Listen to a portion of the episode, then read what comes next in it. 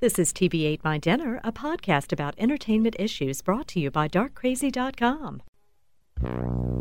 In a lawless world, a city without hope cried out for a hero, and he came.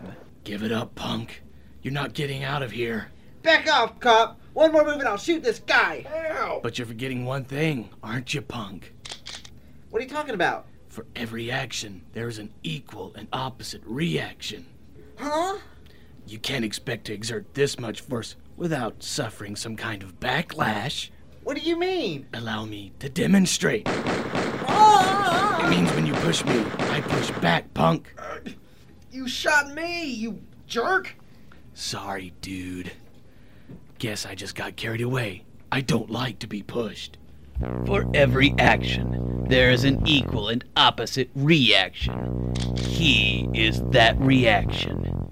Damn it, Newton! Are you responsible for this bloodbath? He pushed me, Captain. Nobody pushes me. Press is gonna have a field day with this. Looks like you really screwed up this time, Newton. Oh, you think so? That's it. You're suspended. I want your badge and your gun. Would you settle for just the bullets?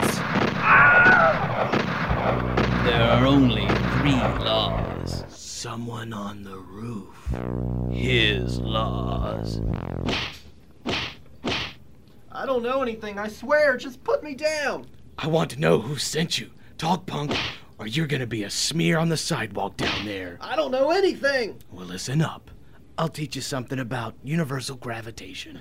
What? What goes up must come down. Ah! A body in motion stays in motion. A body at rest stays at rest. When you push him, he pushes back with equal and opposite force.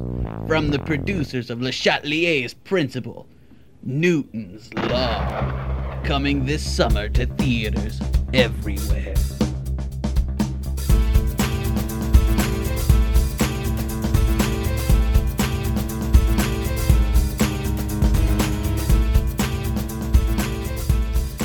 Listening to TV Ate My Dinner. My name is Sean. I'm sitting here with Brooks and Greg. Hey everybody, How's it going? how's it hanging? A little to Do the your left, chain but hang okay. low? Do it, do it wobble to the flow or something like that? Uh, I think uh, my friends have been listening to some of uh, their uh, weirder, uh, more urban type music here lately because uh, ever since I I came on wouldn't call Skype, it weird. Well, It's the, probably the most popular kind of music in the world right now. well, I guess it is, You know, but for I better mean, or worse, the but particular I wouldn't se- call selections weird. you are listening to are, are particularly uh, out there. Well, we were listening to some frisky dingo rap, so I guess Yeah, that's and Chris- nothing sounds more awesome than that. that was a selection from Frisky Dingo. I've, I've been looking for an excuse to talk about that show forever. That's a great about it. show on a, on the Adult Swim. I just got the DVD of that. Is that the show So- you showed me where the guy was going to glue the wig to the guy's face? yes, there you go. Very, very, very disturbing. it's very disturbing, and that particular rap is disturbing. The reason I have that that full song is because that's what plays on the DVD menu. Oh, well, cool. before the song, it's like the full version of the song. I will. I can you Netflix that that show? Surely you can. It's on DVD. I bought it. It can't be that hard to get hold of. I would like to check that out now that I'm done with the Conchords. It's very cool, and the Conchords, the Fly of the Conchords, is also very cool. Oh, definitely. I highly recommend that one if if you like your humor Super at all funny. sophisticated. And it's not gross, offensive, funny. It's just No. like straight up, you It's know, really- very, very funny. Like it's. It's kind of, you know, it's kind of charming and and and, and sweet in a weird well, way. the, yeah, you know? those two main characters and their and their manager are all very sweet and innocent. If it weren't for their friend, that one guy who is vile, the show would be good for kids. But that one guy, he says horrible things, like horrible He- things. and it's it's sort of anti-American in that sentiment because that's who he is. He's the American who The talks one like American guy is like the worst person alive. Reminds I- me of people I know. So there's a couple TV shows that have been out that everyone knows about for a long time that we're we're just now getting out to talk about. Well, Frisky so Dingo, I'm not sure how many people do know. There is apparently a second season that I'm not aware of. I haven't seen any of it, but I didn't even know it existed until I saw it just randomly found it on demand one day. Greetings, America. I am face. This guy, this um, what is it? Kill Uh. Yes. I- I- and I mean, he's terrifying. Yes, he's evil personified. You didn't kill the taxi driver? No, you know I was. But I think it's hard enough on the Arabs in this beastly country right now, so I. don't think he's Arab. No, I'm pretty sure that guy is Filipino. Oh, well then. London calling. Oh, we need a theme song. Okay, um, Entertainment tonight. Dun, dun, Is it just dun, me, or dun. is Cartoon Network terrible at marketing things? Because I never know. Well, it you does when seem like come their on. They're not their best shows are on at That's like the there deal. are 15 minute shows that come on at two in the morning. I don't think that we're their marketing audience. I'm sure the people that they want to get to know about this. Stuff. Well, I mean that that seems to be the case, but it just seems like I can you know, always hear about you know good shows that are on Adult Swim, usually about you know a season or two into them. Okay, once again, the mall has become my Waterloo. I mean, Robot Chicken was kind of that way. I you know I, I didn't know about it until one of our friends brought it to Dragon Con on on a DVD. Know, we watched it on the computer one night. They and that's exactly how I saw it because it's really funny, you know. And Robot Chicken's one of the shows that people told me was good, and I was like, I'm not watching that. That's stupid. like, and not because I thought the show itself looked stupid. I guess it was the credit the credibility of the people telling me that. But they're like, Robot Chicken's really funny. Yeah, whatever. Your mom's funny. And that's like, I'm not a very good friend. What do you know from funny? yeah, really. exactly. But um, Where's the spoon? I'll tell you what's weird about Adult Swim is every time I turn on and look for Adult Swim and find it, it's something horrifically irritating and not funny at all. But Oh, then that's they'll true. have these like Xavier Renegade Angel kind of moments of genius that pop up. I'm like, man, this is awesome. Powers are for the weak. I have no powers. I mean, unless you count the power to blow minds with my weapons grade philosophical insights. I'm a thoughtocaster. I'm the conundrummer in a band called Life Puzzler. All right, well, I'm taking off. Later. Hell, I've flipped more lids than a monkey in a soup kitchen. Of the mind. Does that make me a hero? I, I admire people that are weird and funny because it's easy to be weird, but it's not easy to actually be funny while being weird. It's a lot and of some shows you people, can tell are just a lot trying of to be people weird think that being for weird is sake. funny. Yeah, and that's not true. they're just being weird for weird's sake a lot of times, and that's Mhm. that's no good. I'll tell you another show that I saw that I thought was good. The have you seen any of the ads for for this BBC show, this this Jekyll and Hyde show? Was it Prime They do. Evil? Was that the one, or is it No, a- Primeval is decent. I've seen that one also, but but this is like a, a new take on on Jekyll and Hyde, and it's just called Jekyll. Mm-mm. No, I haven't heard I'm of that one. surprised you haven't seen any commercials because uh, there are a bunch of commercials running for it. But uh, I I Netflixed that and I was I was I thoroughly enjoyed it. I thought it was very well done. So it's a BBC show. Yeah, BBC is really having a lot of fun shows these days. Well, in that case, it's in English, and I won't be able to understand it, right? Yeah, that's true. They pronounce things differently. Some would say more correctly. I saw the pilot for uh, True Blood last night, the uh, new HBO series. It was okay. Yeah, Yeah. I've I've watched the first couple episodes of that. It's pretty cute. I'm still holding out because it is kind of an interesting vampire story, not nearly as stupid as the ads made it look. But I'm still getting this vibe that it's going to be a big down on the South sort of story. Every it's supposedly in Louisiana, and everyone has these ridiculous accents, like these Gone with the Wind accents, and it's a really it's it, it's a hammer-handed allegory for the the plight of, of minorities in in the American South because that's as told through the eyes of vampires. well, see, Well, there's this yeah, whole thing where there, there's a- a vampire rights amendment that they're trying to push for, and everyone What? knows that vampires exist, and they really are like, I don't think I want you dating my sister, kind of like Jesus, you know. That so sounds amazing. it's kind of fun because it's Alan Ball, but I really, I, I'm not sure yet. I'm pretty sure I'm offended. I'm holding out. I haven't the watched writing- enough of it yet to be a thing. the offended. story is a lot of fun. The story is fun. It's a vampire story, but this whole southern element, you know, I'm getting so sick of, you know, uh, I don't want to do another one about it, but I don't want to. I don't want to dwell on that. But I, I've got a feeling I'm going to hold out. I'm going to keep watching, but I got a feeling that I'm going to come back. Give it You've been watching Entourage? Oh yeah, I think they were got a very solid Mm-hmm. story this this year. They really worked hard to to. It, it, it has a sequel feel like they're coming back and and it, there's a separation from where they left off you know a lot of divisions that they have to work up back from so i think this is it feels like the first season you know where he's like starting from nothing again Yeah, and that, I'm enjoying the storyline. I'm glad they didn't do what I thought they were going to do and, and and make the movie he was making last season a blockbuster success. That's what I thought they were going to do. But Yeah, it's almost a bold move because they sort of alluded to the fact that maybe they would come back and the movie would get recut and be, you know. But this, they're they're tearing it apart. Like every time they mention the movie, everything about it is terrible. Like, yeah, you your acting was terrible. Oh, the makeup looked terrible. Oh, the movie was terrible. Like, so they've they've this season they're really just completely disavowing Medellin. Like, so that the only thing it serves is like a big high profile disaster which you know every now and then you get a you get a big movie star has one of those. So that's kind of fun. Did you guys catch that? The new Terminator episode? It's not a bad show. It, it's kind of getting a little bit on my nerves the way all these shows, like Heroes is worse about it by far, but where they they can't seem to make up their mind what the overall plot is. So they keep bringing in random new characters, and then you never see them again. That kind of stuff. I thought it was Like, kind of weird not- where they bring in feel Kyle like Reese's one- brother. I thought that was a little Yeah. a little too much. It's an interesting, but I think it's a little much.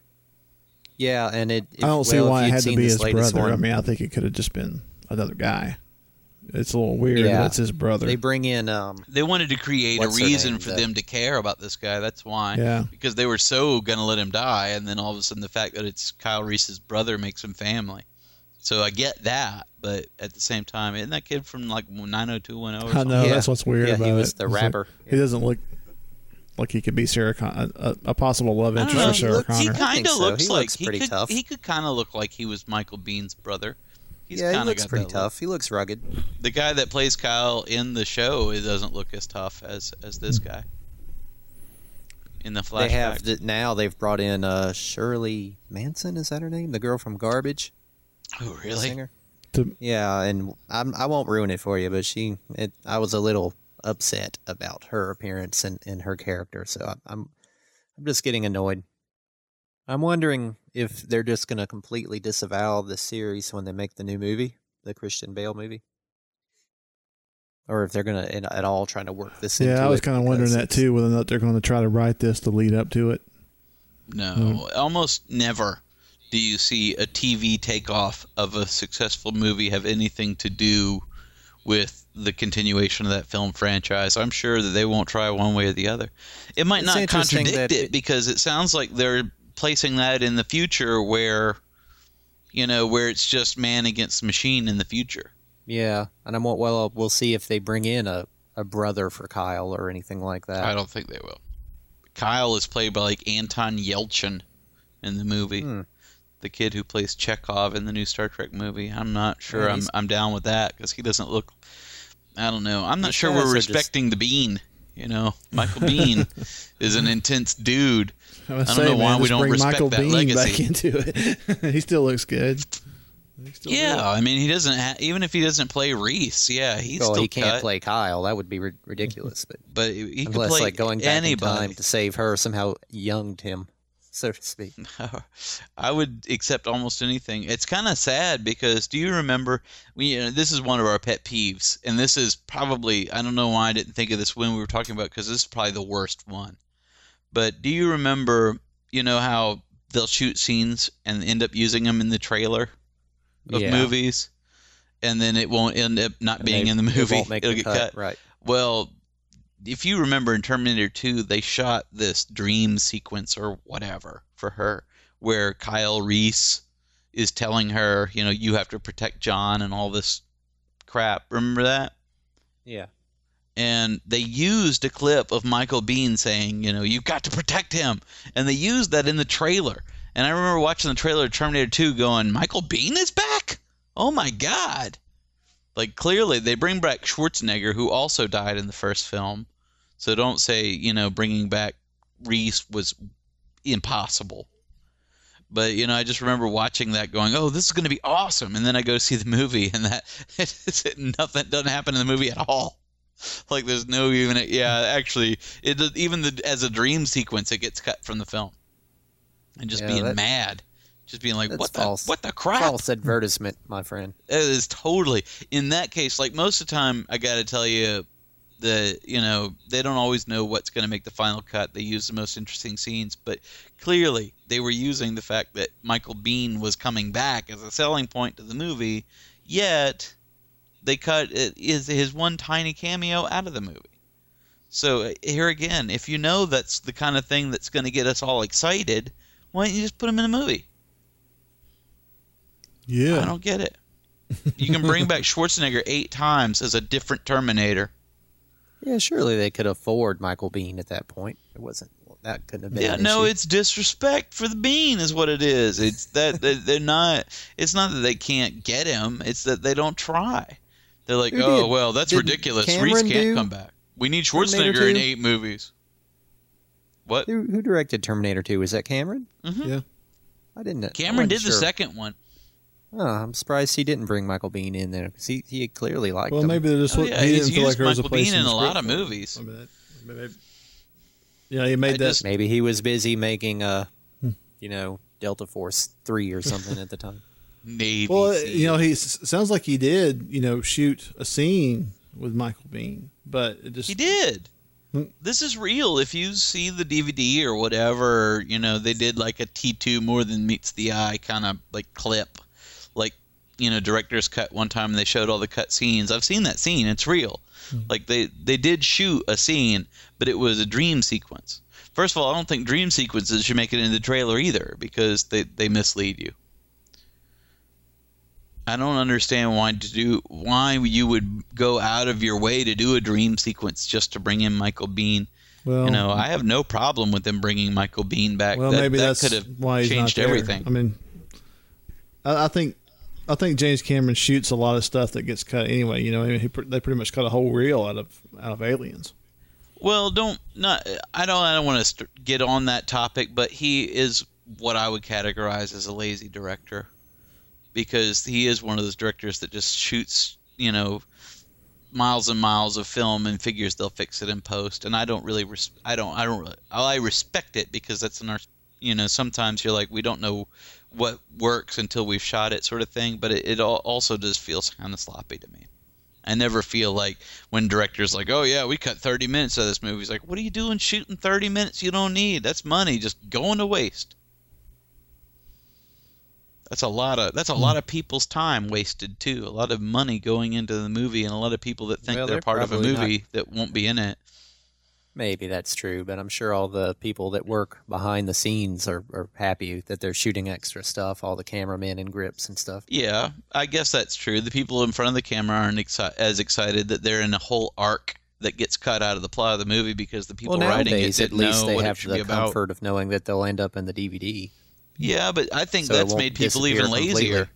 That's like the what you know Pete Jackson cutting the the the death scene of Saruman out of the third movie because there was no reason to fight for it in the theatrical release because he knows he can tack it right back on the DVD. Meanwhile, you got Christopher Lee who doesn't want to come to the premiere because he's not in the damn movie.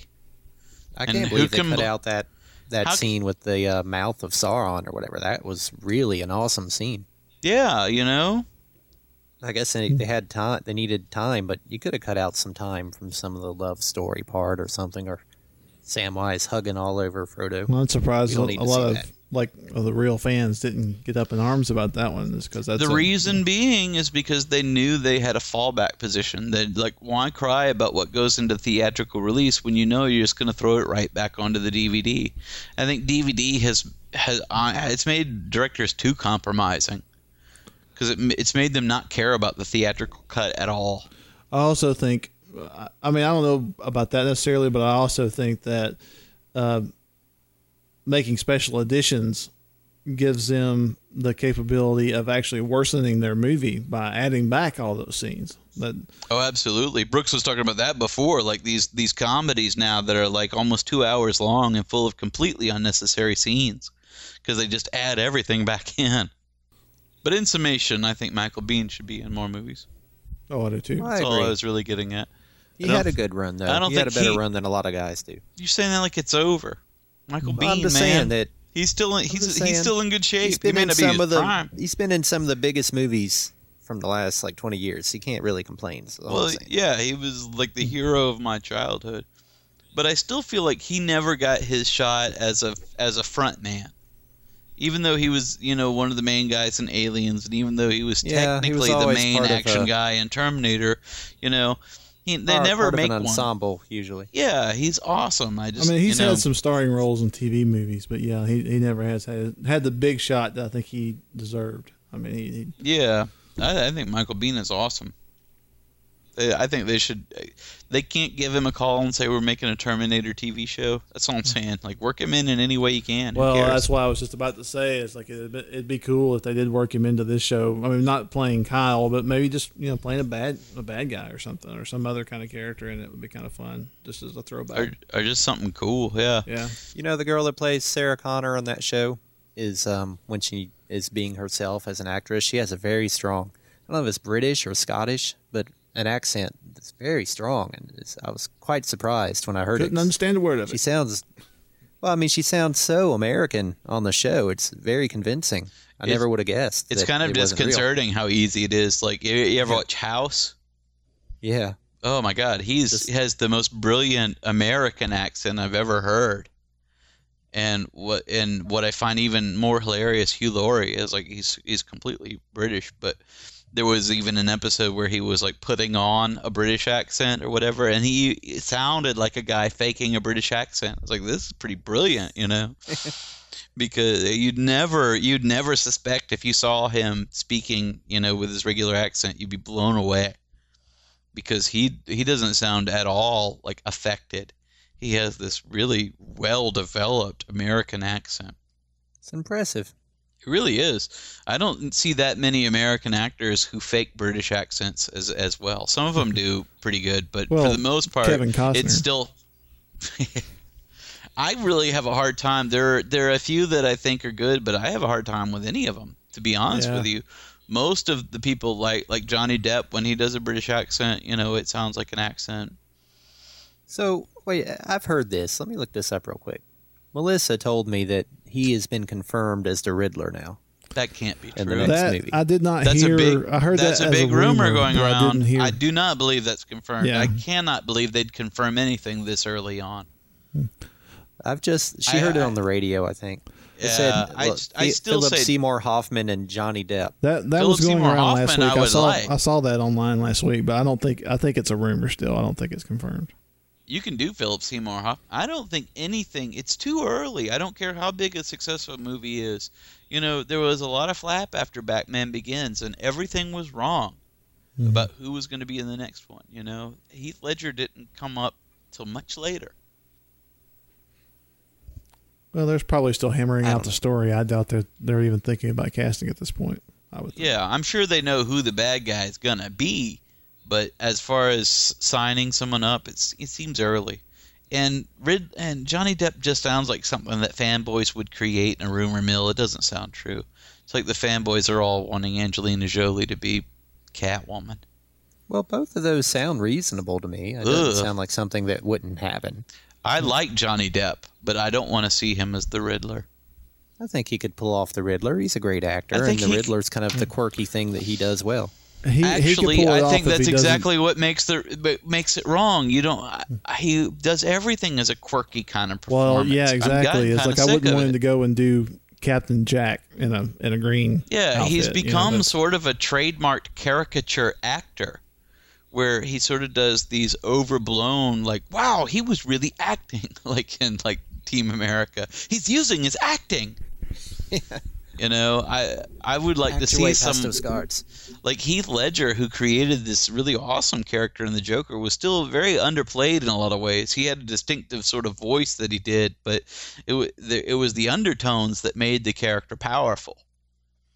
And because they picked someone who was more of a defined character actor and not so much of a caricature actor. And I think Johnny Depp is very good, but I, I'm on him all the time because I think he picks scripts based on how good he thinks the role will be and he doesn't it's care how good the script picture is. him being a scary character. Yeah, is Sweeney Todd scary? No. This is nothing against Johnny Depp. I'm a big fan of Johnny Depp. Although it is sort of the Kevin Costner thing where it's it's been a while since he's been in anything that I really that I Hmm. really enjoyed. But You didn't like any of the Pirates movies, even the first one? the first one was pretty good. I actually liked the second one more than most people did. Ugh. But I was not a huge fan of the first one, so it was easy for me to like the second one. But the third one I thought was just ugh. Yeah, the third one's unwatchable. The funny thing about the third one is like this amazing visual of them like in this swirling like toilet bowl thing going down is so like appropriate. That's when I think of pirates. I true. think of that movie, and I think of the whole franchise This is going a down. representative of this film's Yeah. gross. That's that is a great that is a great visual, guys. Thank you. Yeah, because often? I think of your franchise and I think that picture and it and it and it just says it all. right down the turlet. That's awesome. But yeah, I think that they they s- overextended themselves in the second one, and I still was with it because I wasn't a huge fan of the first one anyway. It was just action to me. But then they thought for the third one that they would do this epic story, and then I don't know. I, I don't want to get into it, but Yeah, it, we've it, talked about this It didn't work. That's Needless to say, we, we do enjoy the the depth, the I- depitude. I do enjoy Depp. You know, I don't, but there, there's Hollywood has We're a hard time knowing what like, kind of actor 21 works Jump and what Street kind of days. roles. You know what I mean? Yeah. we, were down with it since from the from Yeah. Nightmare on Elm Street. you know what I'm Yeah, saying? he kicked Grieco's ass. I don't care what you say. Nightmare. You mean Twenty One Jump Street? Didn't you Is that not what I said? You said Nightmare on Elm Street. He was Well, in he was in Nightmare on Elm too. Street? Oh, was he he? was on a Oh. number of streets in the 80s. Yeah, he was in every street. Depp, he from the streets. Street, Depp, Depp straight Hill from the Street streets. Blues. Elm Street, Jump Street. that man straight from the streets. I have to say, I do enjoy watching Summer Glau play a Terminator.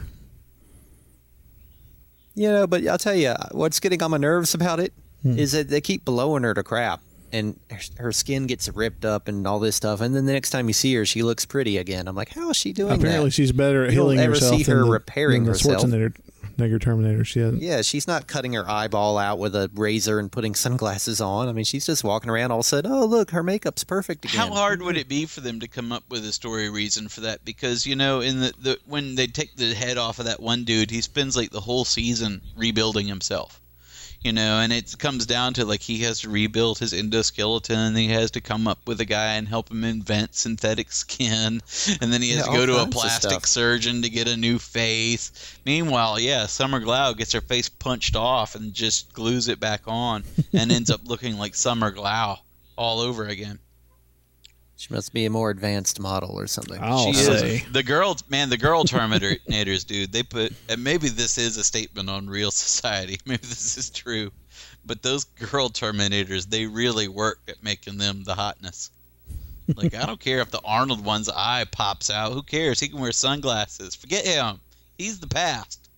Wouldn't it be scary too, though? And I don't know why they've never thought about this. I- I think just if I were doing it, it would be scary if you had a Terminator that was like an old lady or something that not something you'd expect. Yeah. That would be kind of funny. I mean, really, if like an old lady came after you and it was a Terminator, that'd be really Like scary. one of those That's the shapeshifter problem. Terminators. One Instead, that- they always have the same looking kind of guys, mm. because more or less. in the original series, you know, they created the Schwarzenegger, and that became the model of the original Terminator. Like these, so they try to find Schwarzenegger kind of guys to do yeah, they, ki- the, I mean, it the makes show. some sense, but at the same time, if if but you trying never to see an old lady and- coming. Yeah, exactly. Why didn't they make Terminator dogs, man? They're always getting dogs to be, you know, the the guards. Just make a dog go there and kill all the other dogs. But you know what? Uh, one thing that bothers me out before about the show, I'll just say and get it out of the way. There's too many Terminators in it. You keep meeting Terminators. I'm like, how hard is it to kill this one kid? They send one. They literally have sent. I guess they sent Arnold, and they sent Arnold again. But uh, outside of the movies, in the context of the show, they have sent one Terminator to get him, and that Terminator followed him through time and is still coming after him. But you've run into several others that have nothing to do with John Connor. They've got other missions. I'll kind of accept if that can- because it's a if they can TV show. They them. have to have Terminators, but they can't have Terminators. Uh, They, they did kind of a good job on this, I think, because if every Terminator they ran into knew who John was and that was his mission, then there would be no hope. But they have to have Terminators in the show, so they come up with these Terminators that have other missions that don't know who he is. Otherwise, Which is an interesting idea. Mission. But how hard is it to kill this kid? If they if it's so hard and so important to them, it just seems like they'd be able to to send more than one at a time and take care of business. Well, that's the inherent fallacy Well- of the show. If their if their time travel missions were so developed that they had sent back this many operatives, then yeah, they would have succeeded. The movies only worked because they made it look like it was a last ditch effort. Like And they- what's kind of neat about it in a time travel way is that they they originally have made it in the original movies and stuff. Humans created this machine that then created the Terminators, but now it's kind of making it look like the Terminators came back in time and created themselves, made themselves like, real. There's a loop there. Like there is hardly any human interaction at all. Well, all the I'm- things behind the Nah, scenes. I are don't know about that. related. I mean, it looks to me like it is still humans that, that somehow or another, you know, create the machine. So far in the show, they created one computer. The and Turk. everything, yeah, the Turk, and everything that has come off that and and is developed from that point on is is has been, hmm. you know, all the materials have been gathered, all of the arrangements have been made by the Terminators so far. So it's kind of neat, I think, that they've created themselves. It's an interesting time hmm. paradox. I also, I, I think it's I don't really buy what you were saying, Sean, about how it, it would seem kind of stupid to me to send all these Terminators back and not even make killing John Connor a secondary focus. Like if you just happen Well- to bump into John Connor, wouldn't you just go ahead and kill him? She says in the show that they would if they knew who he was, but they don't have a visual record of him. Like that's the whole- that's their out in the show. Like if they knew who he was and they knew he was there, then yes, that would become their mission. But just seeing John Connor, they don't all just know who John Connor is. Yeah, but they're also not looking for him. You know, in the Terminator movies, like, oh, you say O'Connor, he's like actively looking, and because because if you did that. in the show, then they would win. yeah. So they kind of I create this that idea it- that yeah, like you were saying, it's almost like Skynet has to sort of make sure that it is created. Which I thought was kind of cool. It's a neat show. It's I a mean, I fun show. Yeah, it's worth You watching know, for sure. The Terminator as a concept really doesn't lend itself to sequels or or spin-offs. So Not at all. they're doing the best they can do. The Terminator only works as a single movie for the integrity of the concept. They've kind of got that Highlander It's thing sorta like going to where Highlander, they're, yeah, where yeah. they're having to tweak it a little bit just enough to where they can start making sequels out of it. Yeah, hmm. and for people who are enthusiasts of the concept, they'll allow that because they want to see more stories. But really, the first one, you know, begins and ends with the concept. Highlander and Terminator are both that way, and they both are sort of a circle that way, where Highlander introduces a concept, and then they have like the ultimate finale of that concept. There is no chance of a sequel. And Terminator's like that too. Terminator is the self-perpetuating like time paradox in the first place but it, when you try to figure out how to make another one, then you deviate from the original point, and it doesn't matter how cleverly you do it. In fact, the only Terminator sequel that they could do that didn't violate the first movie is what they're doing now. Man, I'm psyched about that. I hope it's good. I hope so too. I've been too. wanting this It's- since I was a kid because I didn't like Terminator 2. So ever since Terminator 1, I've been wanting this. So we'll see. Yeah, I could see this I as thought being that's a what Terminator movie. 2 would be when I was a kid. It- Yeah, It, seemed logical. Instead of making another time travel story, that seemed like the easiest way to make a story, which is just to show that future and how it goes wrong. And how awesome would it be? I mean, how you know when you see those those by now horribly dated shots in Term- Terminator One of the future. As a kid, I was like, man, I want to see that. That'd be an awesome movie. In a war torn world that was not their own, they were the only hope of a people they had never met. Fighting a war that didn't want them, defending a home that didn't love them, preserving a peace that would never last. They were 13 brave souls prepared to die. All right, you maggot, get in here before you go one of the body down. We're with you, Sergeant Baker. Kill! Ah! Baker's men were the best kind, fierce, fearless, and expendable. The 12 of them only served one command, his, and he served none. All right, mate, let's show these my mother never loved us. They were the best of the worst. The first to be called when all was lost, and the last thing you ever wanted to see. They were death merchants, soldiers of misfortune. They were Baker's Dozen. Sarge, look out! Sarge! They got the Sarge! How can we go on without the Sarge? Without Baker? We're just a plain dozen. Well, we have to, Cappy. We've got to do it because Sarge would have wanted it that way. Uh, Right here, Sarge. What's the order? Word the mad maggots. It's payback time! Kill! They fought to fight, but not to win. They killed for the sport of it.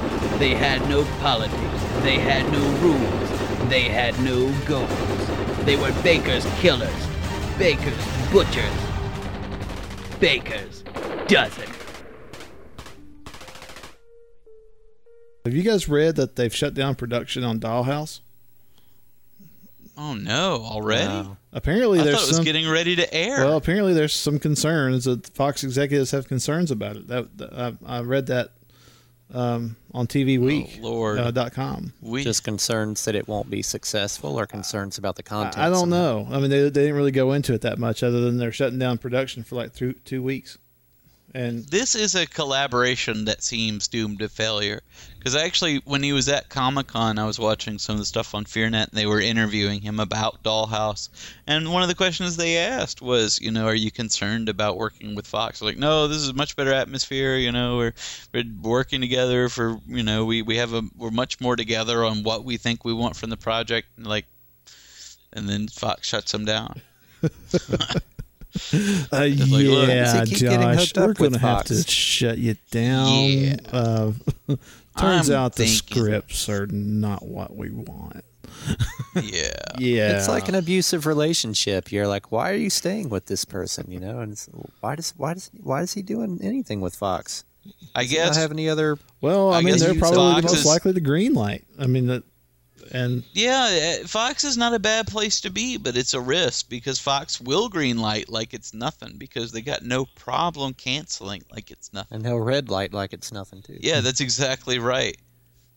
Have you seen the thing? This is real now. Knight Rider is, is on for this season Yeah. on NBC.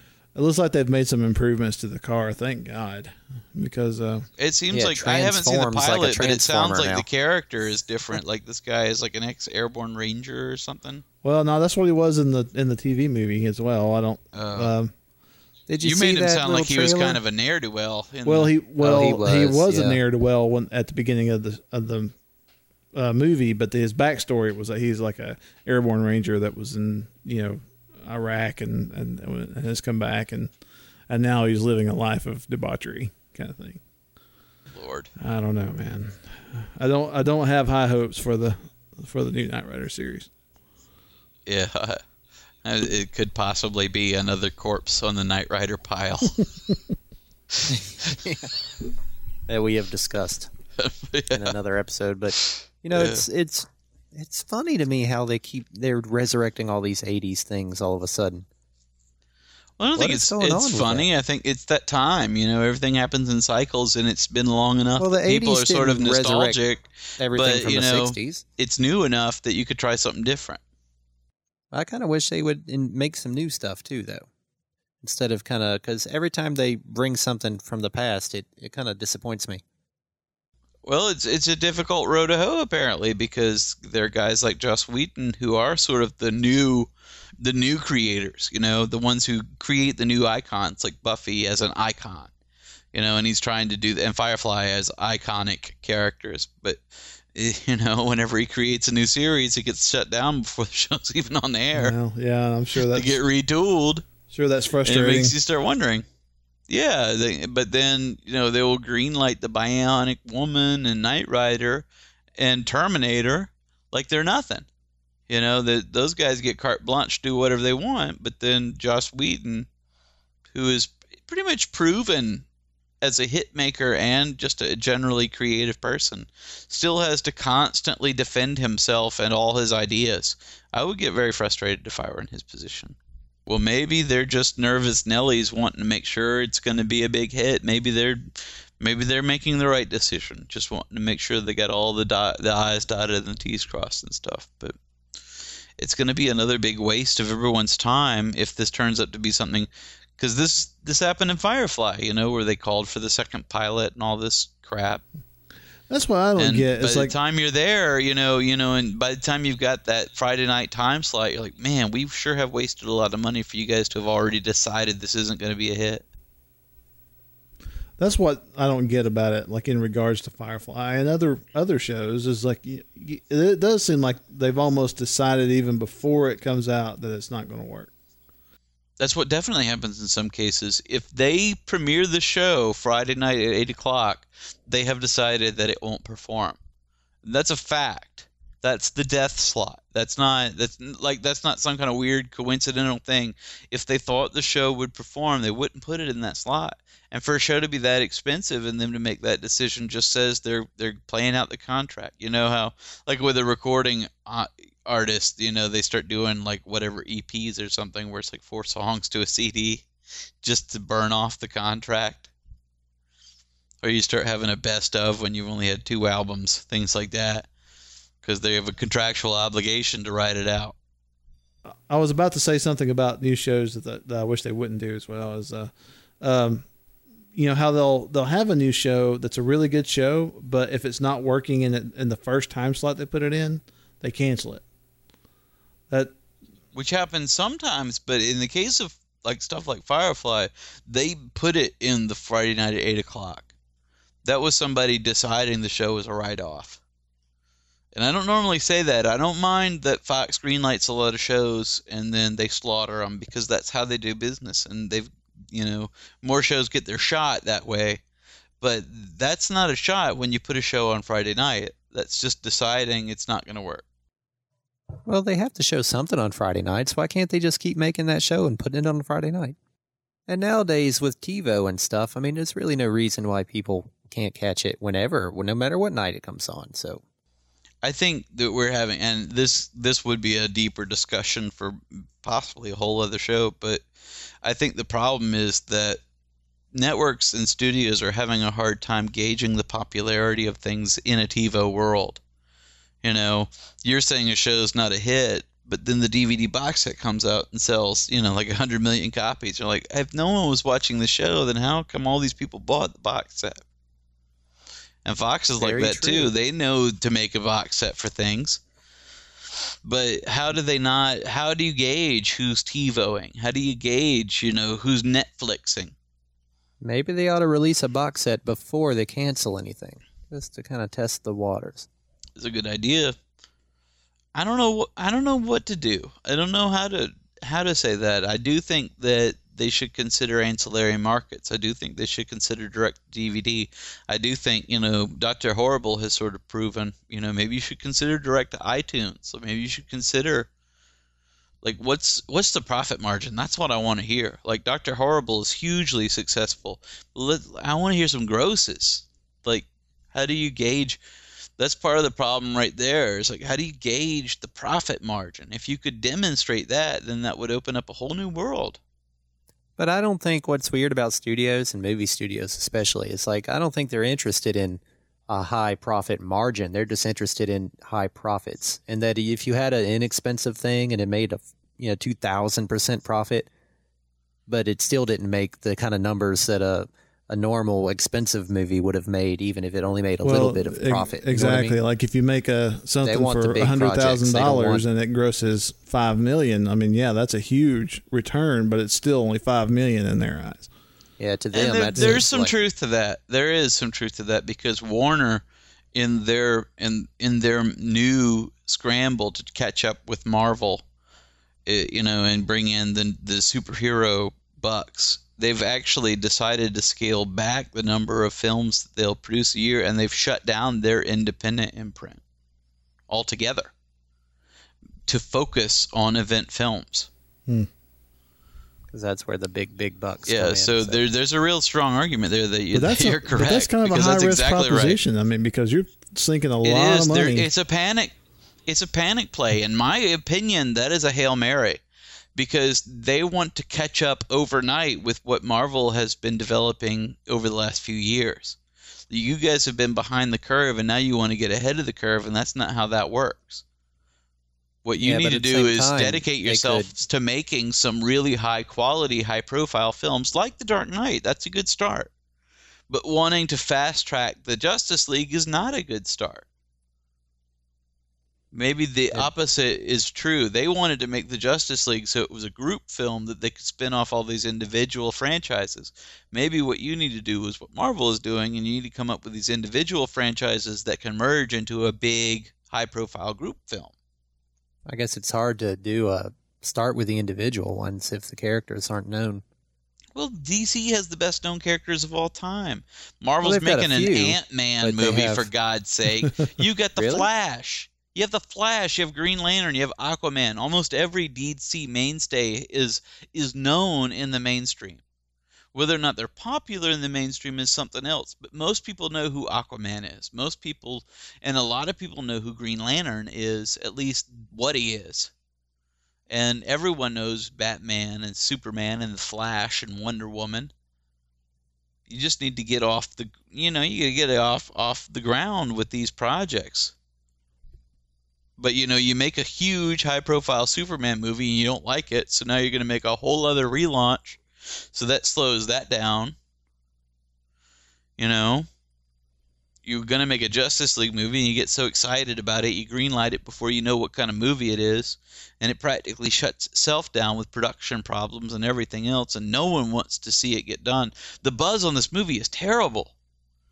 Like the That's fans, sad. that's not a good sign. The fans should be behind a Justice League movie, and everything I read is people are like, "Oh God, the Justice League movie is back." you know, they're actually pulling for it to fail because they want to see Oh, a Justice League movie, just not one that's thrown together. You got to think What about this. It is a shame. It's like there's there's there's things to consider when you want to make huge event films like this. You got to build to them. You want to make a movie that's got Superman, Batman, and a bunch of other people. You better have a plan. That's a big proposition.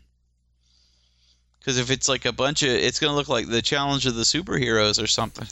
you know, if you just throw a bunch of guys in suits and put them in the Hall of Justice and shoot the whole thing in Australia in three months or whatever, you want that to be the thing that launches all these other franchises, and it doesn't even sound strong enough to sustain a single franchise or a single movie. A Justice League flop would be a disaster for Warner Brothers.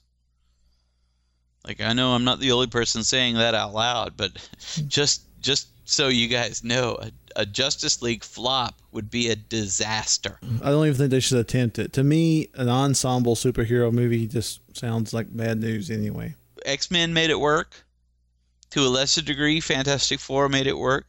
Looks like Watchmen is going to be a very interesting ensemble superhero movie. Although it's sort of mired in legal troubles now too, apparently. Really? Apparently Fox or somebody came up made a made an argument that they actually still owned the rights and they're they've got an injunction against the thing. Well, they've already shot this thing, haven't they? It's probably already settled because the only reason for them to make a play like that is just to get a piece of the of the money. Yeah. And that's and that's how it'll play out. Once you've already got a big budget something shot, you don't just shut it down, you settle. The Spider-Man had the actually same kind of laughing to the bank probably because it's like, well, yeah, you you got to make our big movie for us. You got to take the big risk, but we're gonna, you know, we're gonna Well, and it, get a piece of your people are profit. mad. People are mad and wanting to boycott, but the truth of the matter is, it, there's it's a very strong possibility that they actually did have a legal right to the property.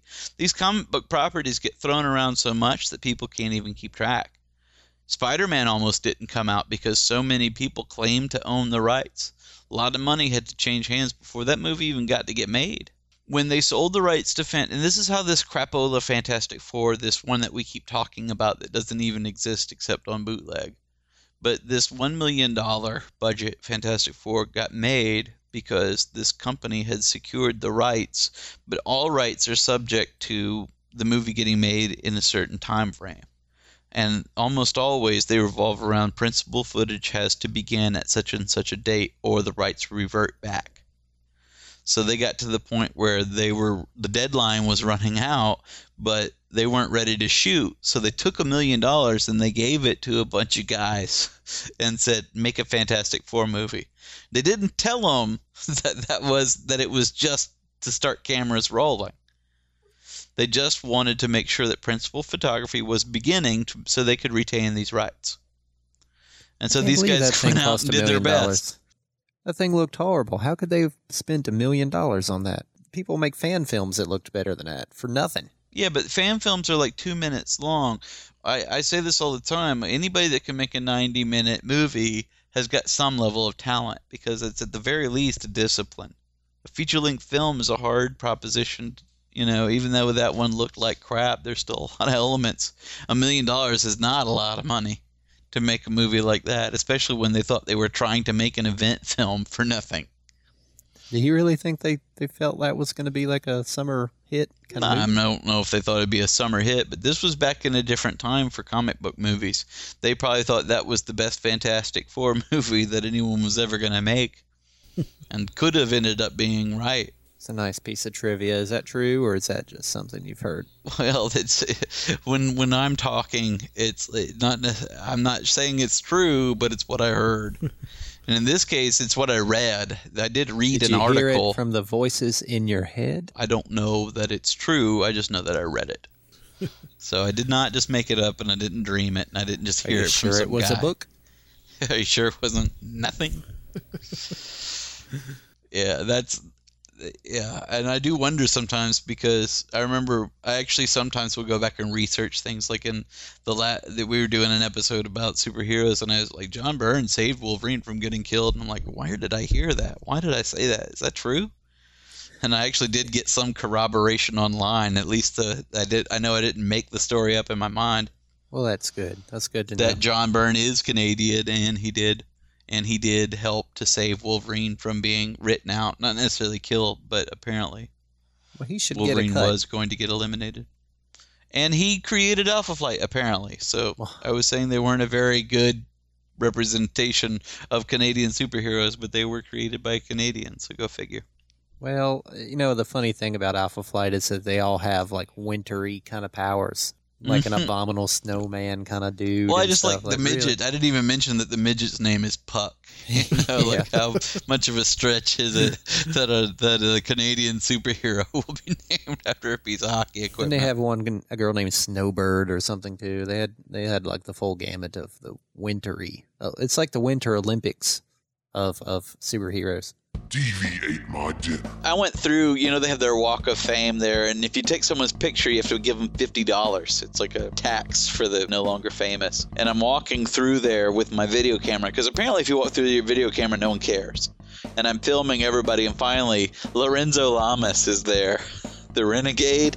And I settle on Lorenzo, and I'm filming him for a while because I'm fascinated by the fact that no one's at his table. Like he's he's getting zero autographs and I'm filming him, and finally his eyes look over, and I can see he sees me filming him, and I had to make a hasty retreat. I was afraid I might get crescent kicked. Yeah, was saying, he's about he to gave get- me a look like, get dude. the crap sna- smacked out of you by Renegade, man. How awesome is that? Well, that's what everyone's been ribbing me ever since. It's like Sean, like of all the fights you've ever wanted to start and couldn't get off the ground, you tell me you back down because win or lose, that's a story. TVAteMyDinner.com. I think that I'm going to get a big map of the world, the kind you'd see in like a movie. I'm going to put it up on the wall. I'm going to get a little, uh, like a thumbtack, and I'm, every time I get an email from a foreign nation, I'm going to put a tack there. Tack it off. You, you're just going to every- stand in front every- of it like with your arms behind your back and you know like, the world will be mine. Conquering the world, one person in one nation at a time. We are getting more feedback. We just heard from someone who recommended that we watch This Film Is Not Yet Rated. Well, oh, I've seen that movie. That's an excellent movie, actually. It'll make you mad, I tell you. I mean, because uh, It won't make me mad because I don't think it'll illuminate anything for me because I'm for years I have followed the, the subjective nature of how films get rated or judged and, and that's exactly what we were talking about in our jug exploitation episode. wow, like uh, oh, we had a little, little intellectual riff going on until I said that. But but that's we're more than meets the eye, you know. At surface value, we probably would be an R rating by the you know by some of these pinhead standards. But if you look deep, you know, we get a lot more going on. Really? You really think so? Some sometimes. Yeah, probably not in this episode so honest. far. I think this is going to be one of our. Uh, this is going to be a filler. I don't know. I But, feel like we've uh, had some good discussion time- tonight. I feel like we have d- good discussions. I feel like you know we we earned the right to have a show, but some episodes are more poignant than others. Sorry, this one doesn't have boobs or you know junk or Exactly. anything like that in it. Well, we've run out of Exactly, we've run we out haven't- of parts to exploit. Foot Uh, exploitation. true. We have we haven't done butt Yeah, oh, yeah. I'm not. I'm not exactly sure how we would specifically center on that. Somehow we thought that they were being Say, I- NYPD to blue me, stuff. uh, I don't know. I think that the beauty of the show is when we do a, a junk exploitation or a jug exploitation, there is actually a purpose. There's something going on. Those are our most complicated about- subjects, really. I think so. They're the most complex. Like at surface value, you're like, this is about nothing. So I think you know the the the layered quality of the show is what I appreciate. you know, when you think you got us figured out. You know, when people recommend that we watch things or do things that, you know, I want I want to get on board with it and, and run with those suggestions. I really do value the feedback that we get. From Oh, people. yeah. So We'll we'll we'll have some we'll we'll, have some upcoming week discussion. on that. I'm glad you've seen it because we will have some ups, upcoming discussion about that. Yeah, yeah, that'll be that'll be good for next week. That'd be good. Next week's whole episode will be about that movie. Well, I better watch it again then. yeah, no, we, we we actually have some some backburnered uh, themes. We just didn't get to one. We actually had a little free flow conversation going on since we missed each other so much. Hmm. We haven't had we've only had a couple episodes where we're all back Yeah, together. I know it's been weird here lately. So But, so it's been nice just just chatting with you with you fine gentlemen. and I think we we're we're closing in on doing our robot and or apocalypse episode. Oh, really? Very soon. I think so. I I think at least a part one because how much research is necessary? You know, we do an episode where we talk for an hour and a half about nothing at well, all. that's what we've been I don't asking you. read eight. you're you're the one I that don't keeps saying you have to go back and do more research. Well, I just want to be informed on the situation, you know. I know we're talking about nonsense half the time, but we do we do take it seriously to the point at least that we want to, you know, be interesting and relevant to people. I don't want everything we say to be taken literally, but I think if we're talking about this sort of stuff, we should know a little bit about about it. I'm looking forward to this robot episode. Uh, and I'm sure our fans are as well, because that's something. If not next week, then the next. I think we should just commit. It's like everything else, you know. You just book a show date, and that's way that way you know that's when you need to know the songs by. and we run a danger of um of building it up too much if we wait too long. We don't want an episode That's one true. situation here. We had in the disaster show, we just kind of randomly talked about robots and hit a lot of the points that I kind of wanted to hit on. So, like, if we can just kind of accidentally hit on these interesting points, then maybe we are overthinking it. Maybe I don't have to read every book about robotics before we do an ep- a single episode of the show. that might be a little bit of a waste of resources on my part. I might I might be trying too hard. Are you actually when I can read Are you actually building a robot at this point now? So- yeah, all right, well, yeah. Will your robot be doing the robot episode? Is that what we're waiting? Oh, I am Sean Tim. yeah. I am the robot. When- I just when you killed could- Sean Gilbert. When you could just do that voice, seems a lot easier. like when you didn't have to build a robot, you could just pretend to be a robot, Sean. I've got a vocoder that That's can like make us sound like Cylons, so that would work. Yeah. Old school Cylon. So th- there we go, a whole episode of that. I will say this to to you to to our fans out there. I'll I'll give you a T-shirt if if you'll get it if you'll send us a picture of you in it that I can put on the website. I will say that. a Like I, I will give you a T-shirt, but I'm being very serious here. That I would I because I do believe that that the strengthening of our of our internet presence will come from introducing the lovely ladies in our TV Ate My Dinner apparel. Uh, you know, of which that there will is be much. a depressing day for me if that's true. If we put a picture of a girl and, and It would be listen. It would be depressing to you to find out that you're not as popular as a pretty girl. No, it would be that to depressing you to right me now. just that that's you know the level of, of, of people that we're we're appealing to. That I don't think that is the level of the people we're appealing to because we have a lot of sophisticated fans, and I'm being very serious because we hear from them. But I, like, I don't mind appealing to the groundlings a little. I wouldn't mind broadening the base. I'm just Well, saying. and you know, plus you know, a lot of our listeners are female. We've gotten a lot of feedback from them. I think it. I I think think, it would be interesting to get a, a woman's perspective on some of our stuff. And uh, Well, and and I'm not saying this is a gross thing. I'm saying you know I would just like I want to sell some shirts, all right. and I think seeing some people in the shirts, like I don't think dudes in the shirts is going to sell the Well, shirts. I'll tell you, but, I- I'll- but if people are asking, do we have shirts in girl sizes and styles? And yes, we do. I would like to show that off a little bit. If you go to cafepress.com slash dark crazy, we have dark crazy t-shirts. We have we have TV ate my dinner t-shirts. We have many designs and many styles. And I would I would do that. I would give I would give shirts out to people who would would allow themselves to to be used in the promotion of those shirts. That's all I'm saying. So, girls, if you would like to meet the TV Ate My Dinner crew, we're going to be at the uh, Atlanta SuperCon on November 21st to the 23rd. Yeah, that would be very cool. Yeah, we need to wear T-shirts so all the girls will know where, who we are. Yeah. If I'm going to the Atlanta SuperCon, I will be wearing a TV Ate My Dinner T-shirt. I will tell you right now, you know, I, w- I wouldn't push a product I, I would I, that I wouldn't use myself. I have I just got uh, two different varieties of TV Ate My Dinner T-shirts, and they're looking pretty sharp. So I have a couple of those myself. Getting a lot of attention walking the streets in these T-shirt. days. Yeah, just Music plays, everything goes in slow motion. Where's it's that? like Is Saturday Night Live Fever. or what? Atlanta SuperCon is going to have You can tell by the way I walk. Amaze man, no time to Atlanta SuperCon is going to have Gregg Berger, who apparently is the voice of Grimlock from the Transformers TV series. Yeah, you can't beat that. There you go. It's got that guy, uh, guy that plays Dante. There and you all go, The, uh, ladies. Hmm. But can he go Autobots roll out? That's all right. Was he the voice of Optimus Prime, as I clearly was? Uh, no. no, I'm pretty sure they would have mentioned that over Grimlock.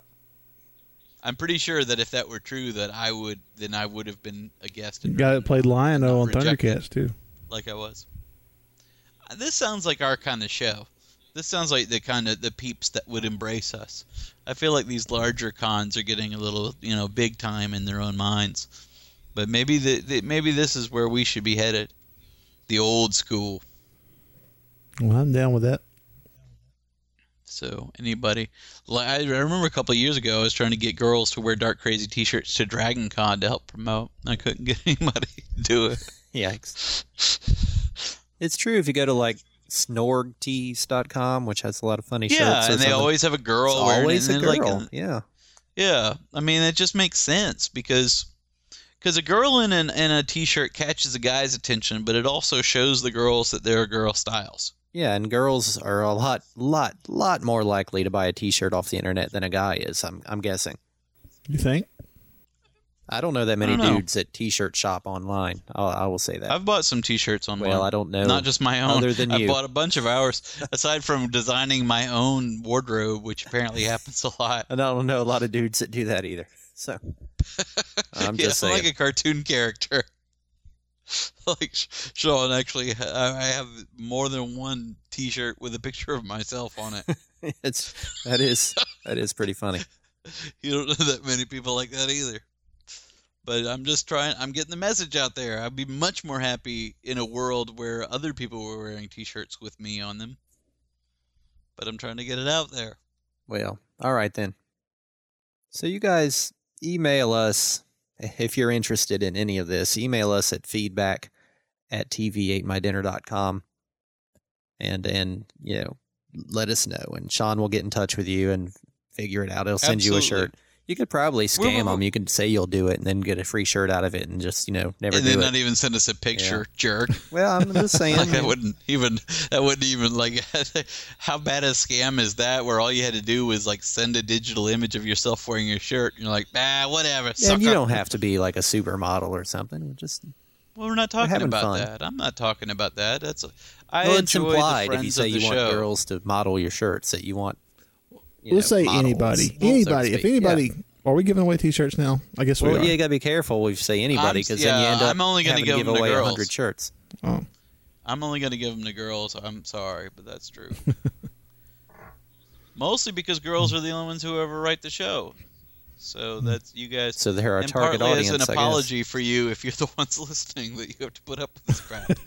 It's your boyfriend making you listen to I- the show. I think it's time for me to give something back to the. Are you are you making your boyfriend listen to the show? Stupid crap. But yeah, whatever. Or maybe he doesn't know at all. Hey. Whatever. Just kidding. Don't Getting listen a to little me. stocky voice. Alrighty. yeah, really. Maybe he don't have to know.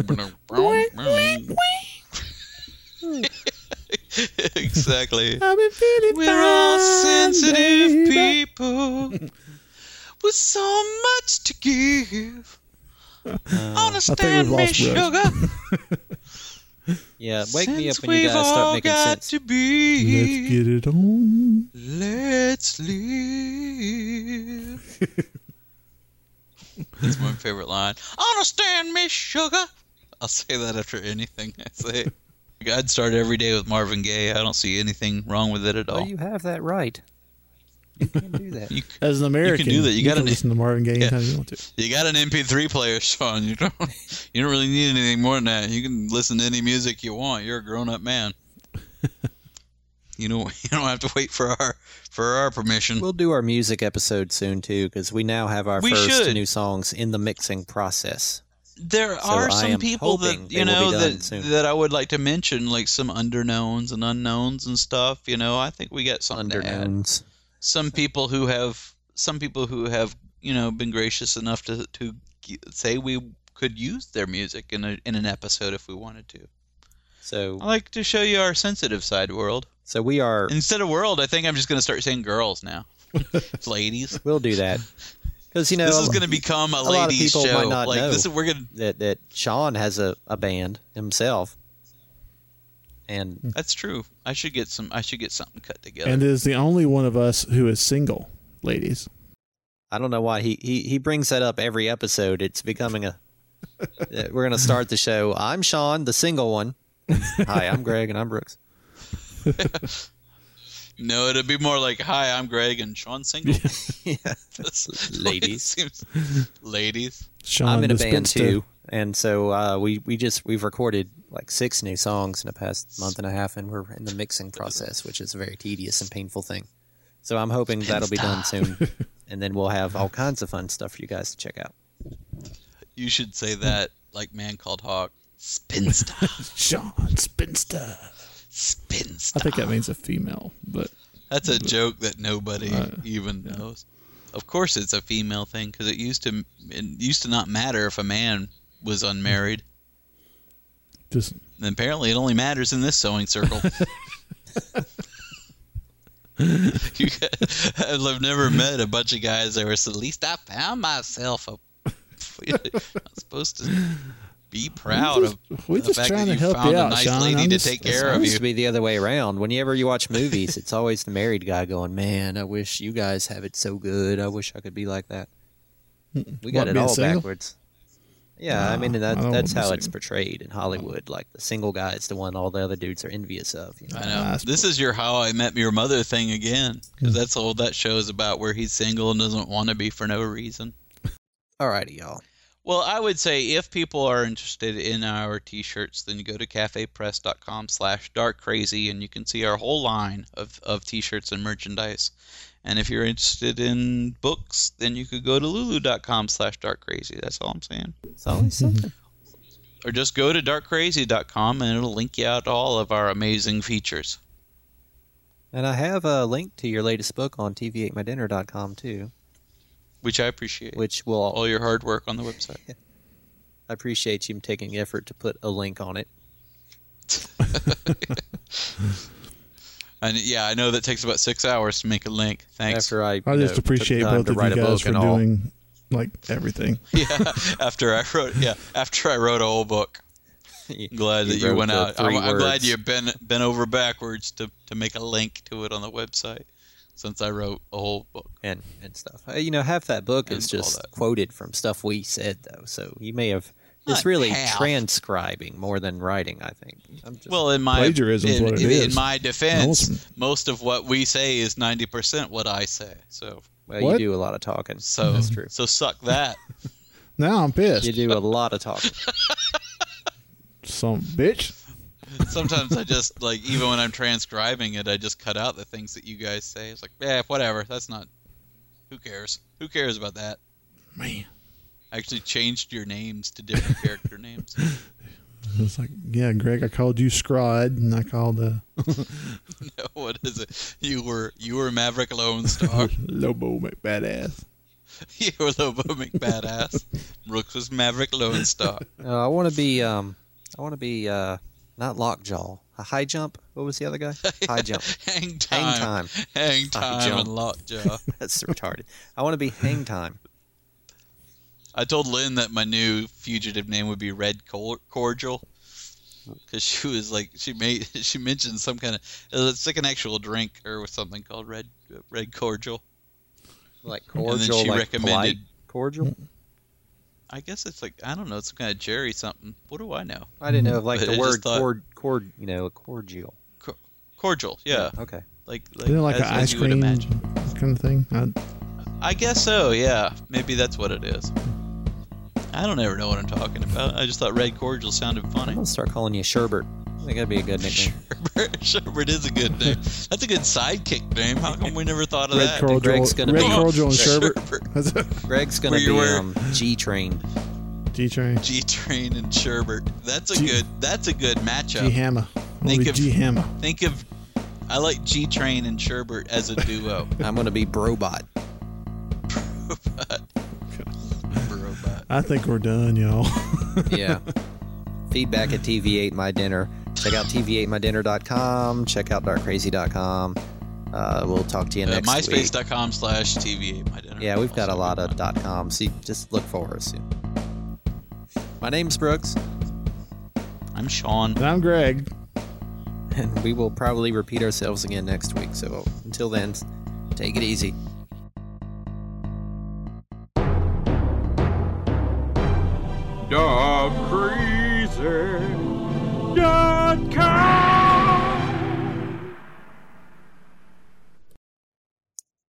Rolling, rolling, roll. Testes, testes. Chickadee check. Microphone check one. Chickadee check. Go. It's better if you don't even do it like the rap. Just read it. Do you want it on your belly? Do you want it in your. I, I insist you do that at some point.